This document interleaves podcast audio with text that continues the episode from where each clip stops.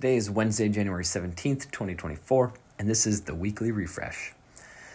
Now, we've explored the Babylonian captivity often in these studies, and today we'll see the details of the siege on Jerusalem in 586 BC and the aftermath for the people, specifically that of the Judean kings. For reference, here's a list of four of the final five kings of Judah. We've left off one of the kings because he's somewhat irrelevant to this portion of the story.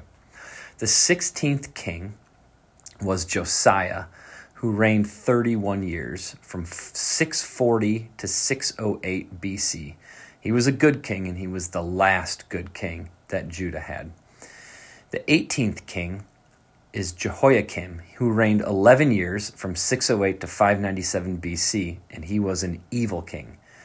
the 19th king is or was Jehoiachin, who is Jehoiakim's son. He reigned three months in 597 BC.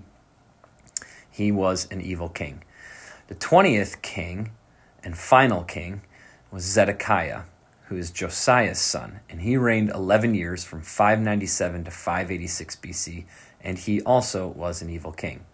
Jehoiakim is Josiah's son, Jehoiachin is Jehoiakim's son, and Zedekiah is Josiah's son. I know this can be hard to track with all these unique names and lineages, but I hope to clarify who does what in this account so that you can understand how God worked his justice in Judah and what lessons we can learn from these evil kings. In Jeremiah's final chapter, chapter 52, he references all three final kings, and we learn what happens to Jehoiachin and Zedekiah. Before we do that, it's helpful to give a little context to Jehoiakim first. In Jeremiah 36, Jeremiah has Baruch record the words of the Lord that Jeremiah spoke from the Lord. Baruch wrote the words on a scroll and read them to all the people as they gathered in Jerusalem for a religious time of fasting. When these words were reported to King Jehoiakim, he had the scroll brought to him, and it was read to him by Jehudi, as Jehudi read each column of the scroll, Jehoiakim would cut off the read portion of the scroll and throw it in the fire until the scroll was burned, the entire scroll was burned and destroyed. God commanded Jeremiah to repeat the process and have the word written again on a scroll. But concerning Jehoiakim, because he had burned the word of God, God said to Jeremiah, God said in Jeremiah 36:30, Thus says the Lord concerning Jehoiakim, king of Judah He shall have none to sit on the throne of David, and his dead body shall be cast out to the heat by day and the frost by night. In Jeremiah 37 1, God follows through on his promise and makes Zedekiah the king of Judah instead of Coniah, the son of Jehoiakim.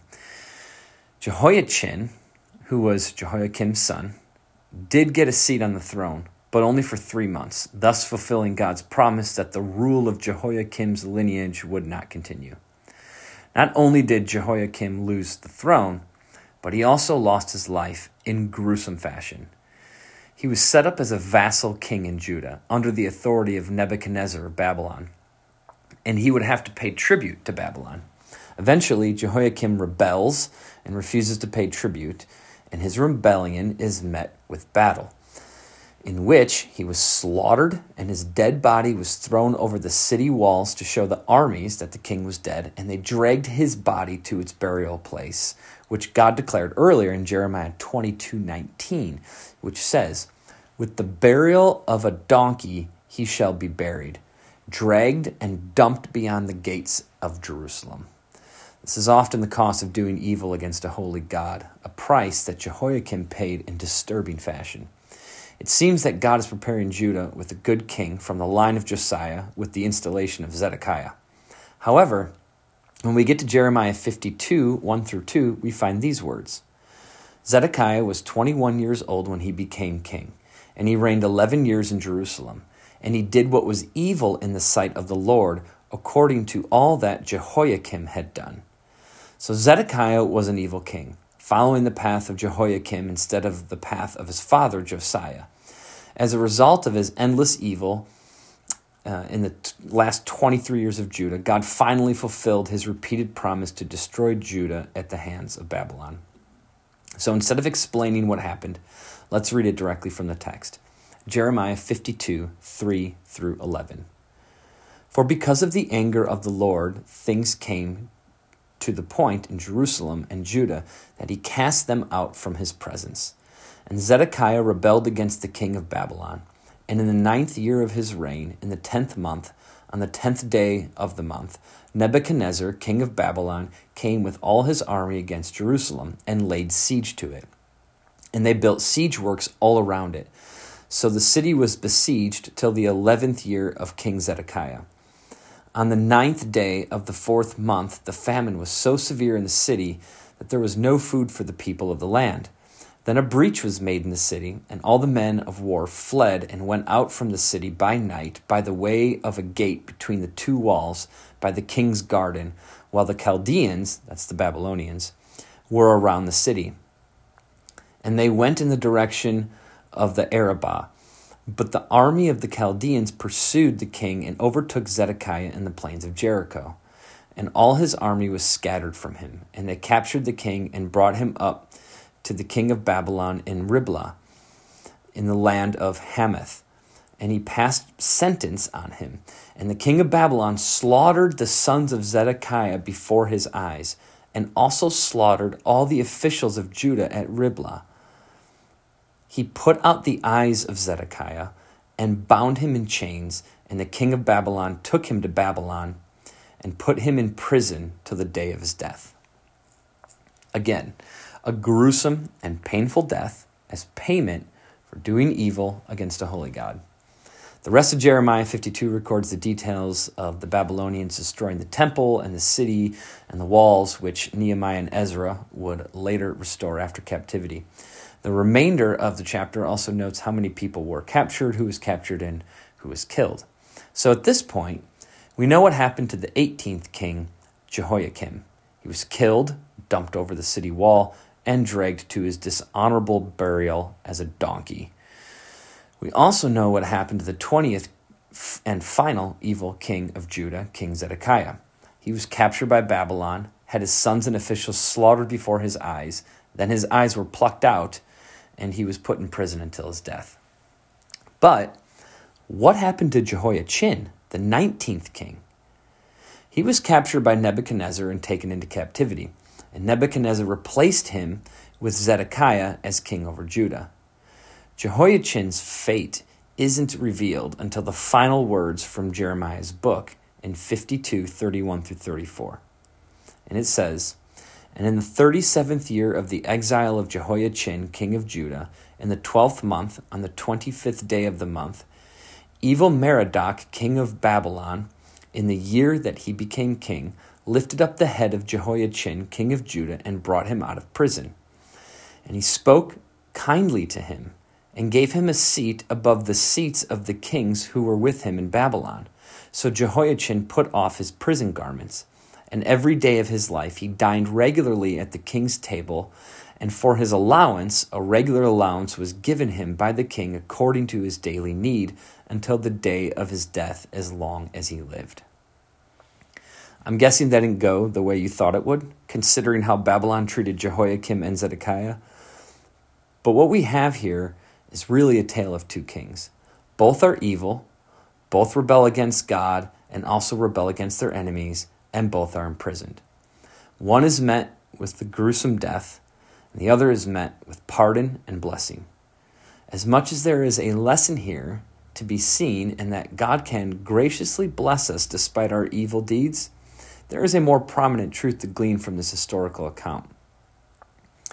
Evil will do one of two things to us in this life it either promises our demise or it promises untold blessings and riches and comforts in this life. We know that evil kills because we know that the product of our sinful and evil nature is eternal damnation away from the presence of God and anything good. So we can understand God's righteous judgment on Zedekiah. With a warning in scripture like this, Fear of judgment and death may cause us to steer clear of evil, knowing that evil works will always be met with death. Therefore, when evil is an option and death is not a result, but rather it comes with a promise of wealth, possessions, freedom, and comfort, our love for God and hatred for evil is tested. If we are quick to avoid evil because of the earthly ramifications, yet we are quick to accept evil when it won't cause us harm in this life, then that reveals that it is not a love for God that motivates us to avoid evil, but that it is the earthly consequences that motivate us, thus exposing our evil motivations. Jesus was tempted the same. He was promised earthly blessings beyond any other human by Satan. The devil offered Jesus all the kingdoms of the world, no earthly suffering, just a life of wealth, possessions, freedom, comfort, rule, and power. Yet Jesus resisted, revealing that earthly consequences were not his priority, but that obedience to God, a love for God, and a hatred for that which God hates was his motivation. Meaning, Jesus was motivated by holiness, by God Himself, and the power of the Spirit to resist the worldly ease, so to suffer in this life as a means to enjoy genuine wealth, possessions, freedom, comfort, rule, power, and blessings for eternity. Both Zedekiah and Jehoiachin were evil, but each had different consequences for their evil. One was blessed by an earthly king, while the other was killed. The point that we should avoid, uh, the point that we should avoid evil is obvious, and Scripture is clear about that. Psalm 37 27 says, Avoid evil. But what these two kings reveal for us is the importance of what motivates us to do good and avoid evil. It reveals if we are motivated by earthly consequences or by a desire to honor the God we love. Do we avoid evil because the worldly consequences we will face, or do we avoid evil because we love God, follow Jesus, and love righteousness with a renewed spirit?